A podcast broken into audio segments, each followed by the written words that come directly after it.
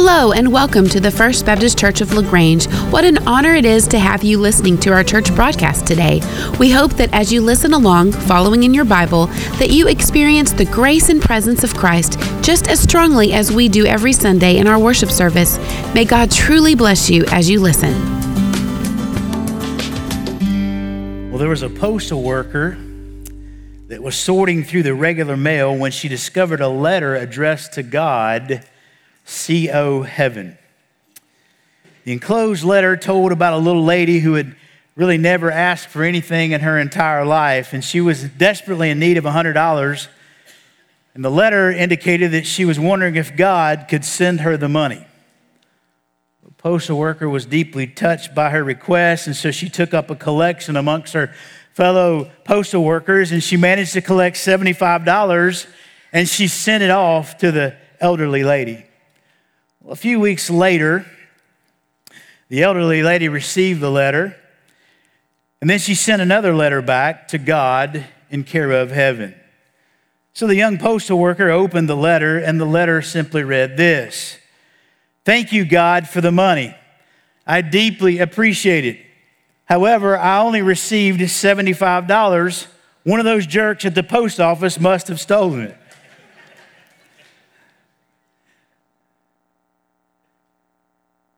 Sometimes we're very selfish and discontented. No matter how much we receive, it seems like we're rarely, rarely ever satisfied, rarely ever content. I mean, think about it. We have a lot that's set on making us discontent, and the advertising and commercials that abound us daily are set on making us discontent. They expose us to things and things that we need to do, and unless we have them or do them, we're unhappy. Even with older things, it's always the new and improved version. so we feel less than, and we don't feel like we're important unless we have the new and improved. We're made to feel like we're behind the times or not significant unless we have the latest and the greatest. It's very hard to be content in this materialistic world. I don't know if you've noticed it, but there's an incredible push for gambling in this country. It promotes and plays upon your desire to have more because we're discontent with what we have. And so it plays to our greed and our desire for more. Discontentment shows up everywhere, it shows up in our consumer debt. We aren't content with what we have, so we go into debt to get what not we want, but what we really sometimes think we need, but it's really just another ploy for what we want. Discontentment is everywhere. It's in the high rate of mobility. Did you know that the average person only lives five years at the same address? We're constantly looking for a better house, a better job, a better place to raise our family, a better place to retire. We're just not content can see in now in the high divorce rate in our country, and if you're divorced, this is not a slam against you. I want you to know that we love you, and there are many reasons, and we care for you. But that being said, the reason many are getting divorced is simply because their spouse no longer makes them happy anymore. They're no longer content with the person that they call their spouse, and so we divorce. How about you this morning? I mean, do you struggle with contentment? I mean, if you're to really be honest, are you content? Are you content with your finances, your family? Are you content with your looks? With the school that you go to, with the relationships that you're in? Are you content with the clothes that you wear, the car that you drive? Are you content even with your church? Well, if you're discontent, I want you to know you're not alone today. so, really, the question is what do we do about this thing called discontentment? How, how do we find contentment? We're going to jump back in the book of Philippians as we've been preaching through the book of Philippians, Paul's jailhouse journal of joy for the glorious advancement of the gospel. And I believe we're going to find this morning three ways to have contentment. Three ways to have contentment. I wonder if you stand to your feet again as we read God's holy word from Philippians chapter 4, verses 10 through 13. If you don't have a copy of God's word, there's a Bible in the seat pocket there, hopefully around you under the chairs. You can take that as our gift to you today. But if you have a copy of God's Word, that's great. Pull it out. If not, it'll be on the screen behind me. But here's what God's holy Word says Paul says, But I rejoice in the Lord, how much, church? Greatly. That now at last you have revived your concern for me. Indeed, you were concerned before, but you lacked opportunity. Not that I speak from want, for I have learned to be content in whatever circumstances I am. I know how to get along with humble means and I know how to live in prosperity. In any and every circumstance, I have learned the secret of being filled and going hungry, both of having abundance and suffering need. I can do all things through him who strengthens me. May God bless his word. You may be seated. Here, here's the first thing we want to learn today. Comes when I lean on the correct person and providence. Confident uh, contentment comes when I lean on the correct person and providence. Verse 10, Paul says, I rejoice in the Lord greatly, but now at last you have revived your concern for me. Paul says he rejoices in the Lord, and that's definitely the correct person, right? Because the Lord is the one who's intervened. Why? because the Lord is the one is in control. It's his providence that we can lean on, trust in, and count on. When we lean in on the person and providence of God, contentment is surely going to come our way. Paul knew that he could count on the person of Christ, the, the, providence of God in all seasons and opportunities of his life. He knew that it's all controlled by a sovereign God. You see, Paul had founded the Philippian church some 12 years before this letter. They had supplied his needs over and over again, but then time had passed, and it had been about 10 years before Epaphroditus comes with this gift, which this letter tells us about. And when he comes, it's a super happy moment for Paul. He says, I rejoiced in the Lord greatly. He says his, his love, his expression of love that they gave made him rejoice. And he says, This now at last, after so long of a wait, You've revived your concern for me. And that, that's a beautiful word, that word revived. Paul says, You've revived your concern for me. That's a beautiful, beautiful word. It, it really is taken from the world of horticulture. It means to bloom again. In other words, Paul says, Your, your love for me has flowered again. Your, your love has bloomed again. And it's made my heart like a perennial in season just to bloom again with you. We, we rejoice in the Lord for his sovereign care over us. But you didn't have an opportunity to bloom because blooms are seasonal and you just haven't had the season yet. Paul says you have lacked the opportunity. That word opportunity is the word kairos. It means a season, not a particular time. He says, You've never had the time, not chronological time, but an opportunity. You never had the moment when this could happen. Now, we don't know why it's true. We don't know why it took them so long to get back to Paul. We don't know whether it was because of poverty or whether it was the fact that they didn't really know what Paul's needs were or even really where Paul was at. But for some reason, they hadn't sent him any support. Well, now 10 years, and he simply says to them, Well, that's okay because I trust the sovereignty of God. You just didn't have an opportunity, but you were concerned for me. He says, You were concerned, and the implication all along is that I know you were concerned for me. I know you care for me. You just didn't have the opportunity to show it in this way. Nevertheless, Paul rejoices greatly. He demonstrates confident contentment. How? Because Paul has confident contentment in the providence of God, needed it. Paul wasn't frustrated. He was content. He says, You just didn't have an opportunity, which means then, here's what we can know about the providence of God. If God doesn't make it happen, it won't happen. But if God wants it to happen, it's surely going to happen. Therefore, we can lean on the person and providence of God for contentment. Do you remember the story about Joseph? Joseph was a man with many brothers, and he was a man who certainly should have been discontent. He was sold by his own brothers because he was experiencing some favor. He was sold by his own brothers by, into this band of slave traders who would take him down to be a slave in Pharaoh's court. But Joseph learned deep contentment there by trusting in the person and providence of God because later, when Joseph meets his brothers after an intense famine which brought them to where he was at, we read in Genesis 50 20 these famous words. As for you, you meant evil against me, but God meant it for good in order to bring about this present result to preserve many people's lives. You see, he understood that God was behind everything and that he was working out his purposes. Even in the midst of Joseph's problems, he had confident contentment in the person and providence of God. You see, we can learn this contentment by leaning on God and his providence. One pastor said it this way God is in charge of all the details of the life that we live, the good and the bad, the positive and the negative. He has ordained not only what happens, but when it happens, and how it happens, and where it happens, and what happens before it, and what happens after it. You see, if you're struggling with discontentment today, it may be well because you're not trusting God to be God.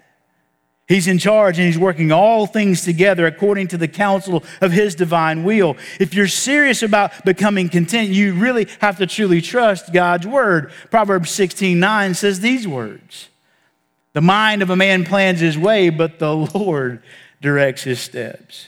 Proverbs 16 33 says this The lot is cast into the lap, but its every decision is from the Lord. Psalm 23 1 The Lord is my shepherd, and I shall not want. Psalm 145 16 says, You open your hand and satisfy the desire of every living thing. Friends, as bad as things get, as disappointed as you may be, let's not tr- question the truth that our God is in control. I mean, don't forget that the very first temptation in the Garden of Eden involved Satan throwing seeds of discontentment on Eve's heart. And once she doubted in the providence and person and the goodness of God, it was a short step down the slippery slope into sin. Maybe here this morning experiencing discontentment, not just because you may not trust God, but because you're looking for someone other than God to provide contentment. Proverbs 19 23 says, The fear of the Lord leads to life, so that one may sleep satisfied, untouched by evil. You see, confident contentment comes when I lean on the correct person and providence. But secondly, we learn today that confident contentment comes when I learn through changing problems and prosperity. Confident contentment comes when I learn through changing problems and prosperity. Verse 11, he says, Hey, I don't speak from want, for I've learned to be content in whatever circumstance I am. I know what it's like to be humble means and, and how to live in prosperity in any and every circumstance. I've learned the secret of being filled and going hungry, both of having abundance and suffering need. Paul tells us that contentment, listen to me, is something that has to be learned. That ought to give you hope today. If you're not there yet, you're not beyond all hope. You can learn to be content. It's how did Paul learn it? Paul says, I learned it through the changing problems that I faced and through the changing prosperity that I've experienced. Paul says, in whatever circumstance I was in, I was learning how to be content. Paul's declaration of contentment was meant to grip the Philippians' attention because the word he used came straight out of their Stoic pagan philosophy. Gordon Fee remarks that on the surface, his explanation looks like a meteor falling from the Stoic sky into his epistle. The Stoics regarded contentment as the essence of all virtues. For them, contentment described the mindset of the person who become independent of all things and all people. The Stoic line was man should be sufficient unto himself for all things, and able by the power of his own will to resist the force of circumstances. The Stoic Seneca put it this way He said, The happy man is content with his present lot, no matter what it is, and is reconciled to his circumstances. The Stoic ideal is a kind of self contained Superman who could rise above it all, independent and self sufficient. Paul transforms this term into a powerfully Christ centered redefinition of contentment. Paul and all who are in Christ are Savior sufficient as opposed to being self sufficient. Contentment is rooted in the eternal God rather than temporal self. That's why Paul and Seneca may appear to be close, they're a universe apart. Paul is sufficient and content not because he is independent, but because he's totally dependent upon God and the people of God. The Christ, Paul had learned a couple of things, and that is for us today that I can learn contentment when I have little. I can learn contentment when I have little. Paul says, I have learned. The emphatic there is I. Even I have learned. It points to the fact that the lesson is in the bag. In other words, Paul says, I've got this one down because I have learned through the problems and prosperity.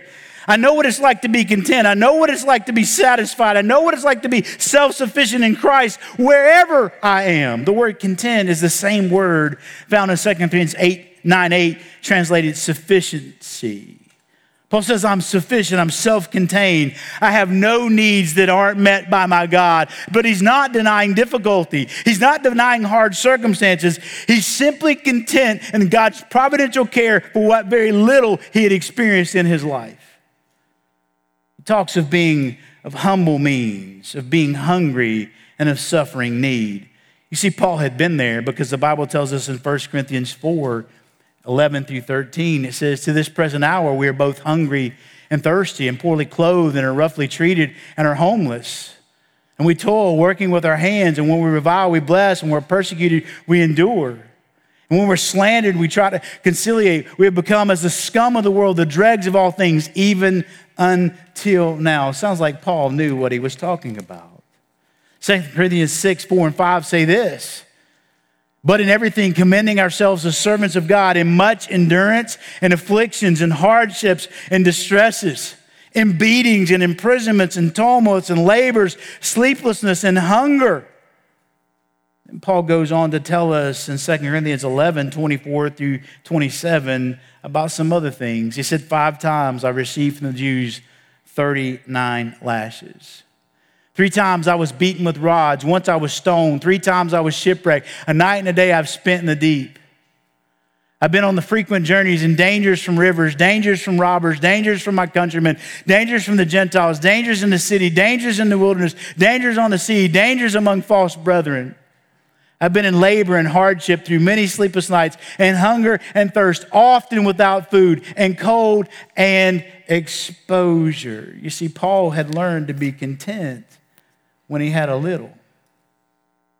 But how could he do that? Because he had learned to lean on the correct person and providence, the changing problems of life when he had a little. But then Paul also learned contentment when he had a lot. You see, I can learn contentment when I have a lot. Because Paul says, I've learned uh, to, to be content when I have a lot. He talks about being prosperity, prospered or being filled or having abundance. We see this even in this letter. If you'll look just a few verses down in Philippians 4, verse 18, Paul says, But I received everything in full and have an abundance. I am amply supplied, having received from Epaphroditus what you've sent, a fragrant aroma, an acceptable sacrifice, well pleasing to God. Over and over and over again, he was blessed. But then Paul tells us about one incredible blessing, one incredible prosperous event in 2 Corinthians 12, verses 2 through 4. Paul says, I know a man in Christ who 14 years ago, whether in the body I don't know or out of the body I do not know, but God knows such a man was caught up in the third heaven. and I know such a man, whether in the body or apart from the body, I do not know, but God knows was caught up into paradise and heard inexpressible words which a man is not permitted to speak. Talk about being prospered. Paul got a glimpse of heaven, amen. Paul says I've learned to be content through the things that I struggle with, through the problems and prosperity. You see, when we have little, well, there's a temptation there, isn't there? We can become prideful and greedy and unwilling to share even with the small things that we have. We can begin driven to get more and more things because we don't have anything. The temptation when we have little is to steal, it's to, it's to lie, it's to cheat, it's to distort, it's to become envious or greedy of what others have and, and to, to blame them for what they have or wish that they didn't have what they have or speak evil of them because they have or judge the motives of those who have what we don't have. But there's also a danger when we have a lot. When we, when we have more than what we need, we can become unwilling to share even all the more. Let me ask you today is it easier to carry a cup that is half full or one that is completely full? It's always, in my opinion, a little harder to learn contentment when we have more than we should than when we don't. Paul says, I've learned to be content through the changing problems and prosperity. He says, I can get along with poverty. I can be content with problems. I can get along with prosperity. In any and every circumstance, Paul said, I've learned the secret. That's what he said there. I've learned the secret of being filled and going hungry, both of having abundance and suffering need. Well, what's the secret, Paul? that word secret is from the vocabulary of false religions where it originally referred to the induction into a mystery cult. We still have some of those that go on today. The idea here is that the mystery remains for those on the outside of Christ and can only be learned by those who are in Christ. It was something that Paul had learned, and it came as a result of his own spiritual growth and sanctification. Paul says, I've learned the secret of being filled. That word being filled was used of foddering animals, of feeding or fattening animals. It's like he says, Hey, I know what it's like to have a big meal. I mean, to eat well, to be well fed, to be fat, if you will. And I also know what it's like to go hungry. At times of great deprivation, at times when he didn't have enough food to eat. He knew that. He experienced that. And then he closes by, in verse 12 by saying, And I know what it's like to be in abundance. What's the point? In everything, with problems or with prosperity, I can learn contentment because I live independent from my circumstances and I learn through them. Contentment can be learned. It's a process of walking with Christ day by day, trusting in His providence and His person. Circumstances change constantly, but God never does, friends. What are some things, though, that we could take away from this about these practicalities? Well, first of all, we can be satisfied with our salary. We learn in Luke chapter 3, 14, the Bible says some incredible words. It says that some soldiers were questioning John and saying, Well, what about us? What shall we do? And he said to them, Don't take money from anyone by force or accuse anyone falsely, but be content with your wages. We can be satisfied and content with what we make. It doesn't mean that we don't better ourselves to make more. We have to make sure that we're content or we're just never going to be satisfied no matter how much people pay us. Also, be thankful for the basics of life. 1 Timothy 6 8 says this 1 Timothy 6 8 If we have food and covering, but with these we shall be content. If I have the basics in life, man, I can learn contentment. Another thing is, is want what you have, even if you don't have everything you want. Want what you have, even if you don't have everything you want. Let me say it differently. The key to contentment is not having everything you want, but wanting everything you already have. Hebrews 13, 5 says this keep, make sure that your character is free from the love of money, being content with what you have. For he himself has said, I will never desert you, nor will I ever forsake you. And then lastly, can I tell you this to just grow in godliness? 1 Timothy 6 6 says these amazing words, but godliness actually is a means of great gain when accompanied by contentment. We should be content with our God given circumstances, but listen, church, but never satisfied with where we are spiritually. But unfortunately, our tendency is to do just the opposite. Many of us are content with where we're at spiritually, but very discontented with where we are with our circumstances. Are you ready to settle for far less if it means experiencing greater spiritual growth? How do we do this? Again, what is the secret Paul is referring to? Paul says, I, I, think we could state the secret this way God has so order, ordered the world and your personal circumstances that no matter what situation you're in right now, you have everything you truly need to be content. You might have plenty today and tomorrow and be in poverty tomorrow or, or the next day, but you can abound today or go with poverty tomorrow. Why? Because God is in control. Here's something that I read this week that's really been a blessing to my heart the more I've meditated on this. F.B. Meyer said this when, when he was referring to why the Lord may allow you to be in poverty or to go without and to be a little discontented. He said this God has a reason, though he may not tell it to you. And you may not know that reason, but that reason satisfies him. And therefore, because it satisfies God, I can be satisfied in God. You see, the reasons you and I may suffer and go through the things that we go through, God has a reason, and that reason satisfies Him. Therefore, that's why I can be satisfied because I know He cares for me. Someone tells of a king who was discontented, and in fact, he was so anxious he couldn't sleep, eat, rest, or even think. So the king called his wise men and asked them what he could do. And one very old wise man said this He said, King, find a man in your kingdom who is content and then wear his shirt for a day and a night, and you will be content. Well, that sounded like a good idea to the king, so he ordered some of his servants to search for such a person. And days blended into weeks before his servants returned. Well, they came back, and the king said, Well, did you find a contented man? Yes, sir, yes, sir, his servants replied. Well, then where is his shirt that I may wear it? Well, your majesty, he doesn't have one. Can I just tell you that contentment's not what about what you have, what you don't have. It's a process of being learning to trust God, His person, His providence, in prosperity and in problems. And lastly, very quickly, confident contentment comes when I live in constant power and promise. Confident contentment comes when I live in constant power and promise. So Philippians 4:13, let's just quote one of the most quoted verses in all the Bible. I can do all things through him who strengthens me. Let's just rip that completely out of its context and let's just put that on a shirt of an athlete at the Olympics. I can win the gold medal through Christ who strengthens me. Don't treat Paul like that. Uh, the MMA fighter who has that tattooed across his chest. I can do all things through Christ. Certainly, I can beat this opponent. I can score a touchdown through Christ. I can, I can win a gold medal. I can become a millionaire well, contextually, this means something far different. As one commentator says, now he doesn't mean, and I want you to listen carefully, Paul is not saying that I can go forever without eating. Paul says, I, I can't go forever without drinking. I can't go forever without sleeping. I can't go on to continue to be beat like I've been beat and still survive.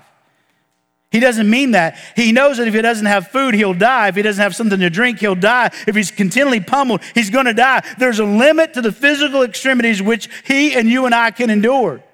But what he is saying is that when I've come to the end of my own resources, it's then I experience the power of Christ to sustain me until such provision is made. He uses a Greek verb that means to be strong or to have strength. He's saying, I am strong enough to go through anything because of Christ who gives me strength. Again, he's talking about coming to the bottom, as it were, of human resources and finding there the strength of Christ. In the Greek, he says, I can do all things, and that's emphatic. In other words, in the Greek, it came first. So when the Greeks want to emphasize something, they put it first. So it can literally be said, All things I have the power to endure through Christ. So then, what does this mean if it's not just something I can just say, well, I can do all things through Christ who strengthens me? I get into a bad thing, and, or maybe I've got something going, on. I can do all things. No, that's not what it means. What does it mean? Well, context is always king. It's interesting that verse 13 comes after verses 10, 11, and 12. Imagine that. What is the context? Paul is saying the context is, is I can be content with little or with a lot in Christ. It's talking about contentment. I can be content because of the strength of Christ in me no matter if I am in poverty, no matter if I have a lot, I, because Christ in me is my contentment. It's His strength in me. He's saying, Look, I have the strength to go through all things, all deprivations, all difficulties. At times of prosperity, I have the ability to deal with anything that may tempt me away from Christ. That's what he's saying. I can go without food. I can go without clothes. I can go without comfort, without warmth. I can go without freedom. I can go without care. I can endure pain. I can endure danger and persecution. I can endure suffering. I can endure threat. I can endure all that on the outside because of him who strengthens me on the inside. You see, when you get to the point where you're the end of your resources and you're dependent upon the Lord, you will see the movement of His power, and therein you will be content. The same truth is stated negatively by Jesus in John 15, 5, when Jesus says, Apart from me, you can do nothing. There's no trouble or problem or difficulty that cannot be overcome by the sustaining power of Christ. This verse does not promise that you can do anything you want. It's promising that you can do the, everything that God wants you to do. Can I just challenge you this morning? Just, just write this down and, and take this to the bank and be a Berean and check this out. If, if God's word doesn't bear me out on this, but God will never call you to do something that you can do. God will always and only call you to do things which you cannot do without Him. Paul is saying that in whatever circumstances I find myself, in whatever extremes, experiencing abundance or poverty, or struggling to proclaim the gospel to people who don't want to hear, or to endure the wrath of the establishment, or bringing peace to the church, or languishing in prison, I can be content. I can do all things through him who strengthens me. One could be content and confident in every circumstance, but he could be sure that he'd be equipped with divine power to deal with it when it comes. Again, this doesn't mean that you can do everything you want to do. It means that you can do everything that God calls you to or allows you to go through. There's a great account in 2 Samuel about the grandson of King Saul. His name was Mephibosheth. He was crippled, killed any being killed by David. Parentheses that you got to know the common practice was to kill anyone in the former king's family who might be considered a rival to your current throne. So kings would go in and just kill everybody from the past family. But he didn't kill Mephibosheth. He invited him to eat at his table. and he was given the lands that belonged to his, his grandfather. And when David's son Absalom led a coup to, to attempt to take over the throne, David had to go into exile Mephibosheth, Saul's grandson, stayed in Jerusalem, and Ziba, the manner of Mephibosheth's household, came to David with supplies and gifts and played up to the king. And Ziba said that Mephibosheth stayed in Jerusalem because he believed he'd be the kingship, uh, be given the kingship of his grandfather Saul. Now, I don't know why Mephibosheth stayed in Jerusalem, but it's likely he thought that because of his disability, he might slow David down. But David, hearing the words of Ziba, was angry. He thought Mephibosheth's attitude was an act of treason and told Ziba that everything that belonged to Mephibosheth would now belong to him. And when the coup finally ended and David returns to Jerusalem, we read these words in 2 Samuel 19. It says this it says, Then Mephibosheth, the son of Saul, came down to meet the king, and he neither cared for his feet nor trimmed his mustache nor washed his clothes from the day the king departed until the day he came home in peace. It was when he came from Jerusalem to meet the king that the king said to him, Why did you not go with me, Mephibosheth? So he answered, Oh Lord, oh Lord the king, my servant, my servant deceived me. For your servant said, I will settle a donkey for myself that I might ride on it and go with the king, because your servant is lame. Moreover, he has slandered your servant to my lord the king. But my lord the king is like the angel of God. Therefore, do what is good in your sight. For all my father's household was nothing but dead men before my lord the king. Yet you set your servant among those who ate at your own table. What right do I have yet that I should complain any more to the king? So the king said to him, Why do you still speak of your affairs? I have decided you and Ziba shall divide the land. Mephibosheth said to the king, Let him who let him even take it all. Just let him have it all. Since my Lord the King has come safely to his own house. You know what Mephibosheth, is really saying?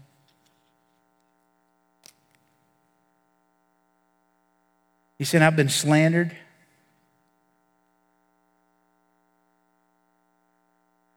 But rather than be bitter and live discontented, I don't care about all that. The only thing I really care about is that you've come home. See, he understood that the greatest treasure that he had was a relationship with the king. That's all that mattered to Mephibosheth, that he could sit and eat at the king's table. It sounds like the words of the psalmist in Psalm 73, verses 25 through 26, that says this Who am I in heaven but you? And beside you, I desire nothing on earth. My flesh and my heart may fail, but God is the strength of my heart and my portion forever. You see, it really seems that contentment begins to grow when we come to understand that our greatest treasure is our relationship with Jesus. Discontentment comes when we feel like we've been deprived, but truly, you and I have been deprived of nothing but hell. And we understand that and we choose Christ, then we'll be able to say with Mephibosheth, nothing else matters but having you as the king of my life and eating at your table. You see, contentment comes when I live in the power of Christ and the promise that I can do all he's asked me to do. Legend has it, and this is legend has it, that a wealthy merchant during Paul's day had heard about the apostle and had become so fascinated with Paul that he decided to visit him. So when he was passing through Rome, he got in touch with Timothy and arranged an interview with Paul the prisoner. And stepping inside his cell, the merchant was surprised to find the apostle looking rather old and physically frail, but he felt at once the strength of this man, the serenity, the magnetism of this man who relied upon Christ as his all in all. These men talked for some time, and finally the merchant left. And outside the cell, he asked Timothy, he said, What is the secret of this man's power? I've never seen anything like it before. Timothy says to this man, Can't you guess? Paul is in love. The merchant said, In love? Yes, Timothy said.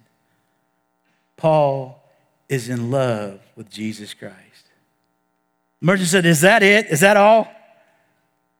Timothy said, That is everything.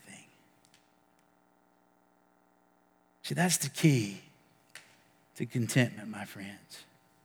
It's being loved by and in love with Jesus Christ. Jeremy, I wonder if you and your team would come. But confident contentment comes when I lean on the correct person in providence.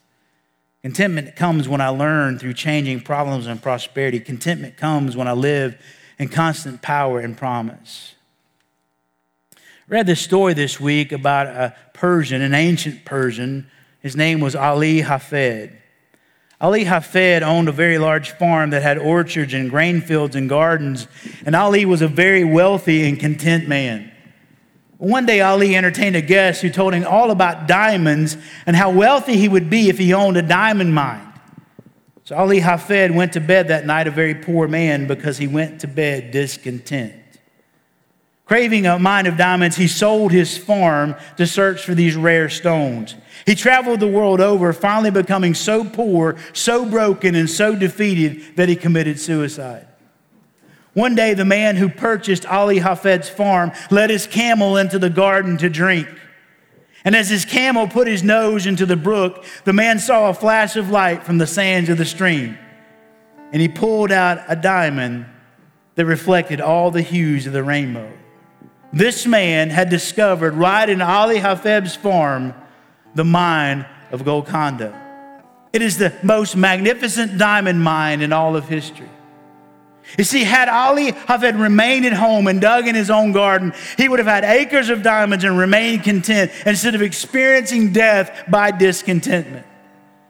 And can I tell you today, beloved, that we have all we need to be content with the jewel of Jesus.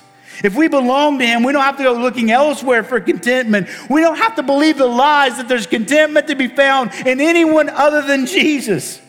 We can lean on His providence and know that He'll provide what we need when we need it. We can learn through the changing times of prosperity and problems that He's steady and strong. And we can live in the strength knowing that He will supply all that we need to do all that He's asked. But you see, this morning, you may not know this Christ.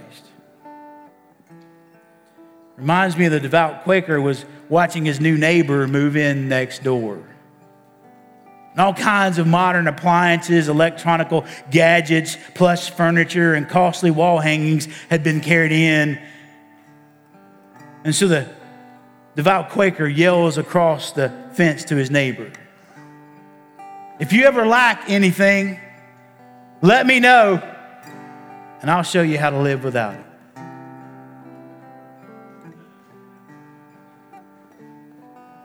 If you want to be content today, beloved, can I just ask you to come and allow me and some others who may be here to show you how to live without anything but Christ? We don't need anything but Jesus. Do you want to know Jesus? Do you want to be content leaving today knowing that your sins are forgiven, that you could have a home in heaven, that you could know God personally as your Father, that you could be content in this life because you have the very source of contentment, which is Christ. I'm going to pray a prayer. And then we're going to stand to our feet and sing. And those who maybe the Spirit of God may be working in their hearts, maybe you could come and pray with us. So, would you pray with me? Thank you, God, for your precious word. Just reminded that, Lord, all the way my Savior leads. Lord, we can do all things through Christ. Pray for that one today who may be discontented, that today they have found the joy of contentment in Christ again, refreshed and renewed. And that that one, maybe today, who is without you, would find all that he's looking for in Jesus. And I pray it in Christ's name. Amen. Would you stand with us?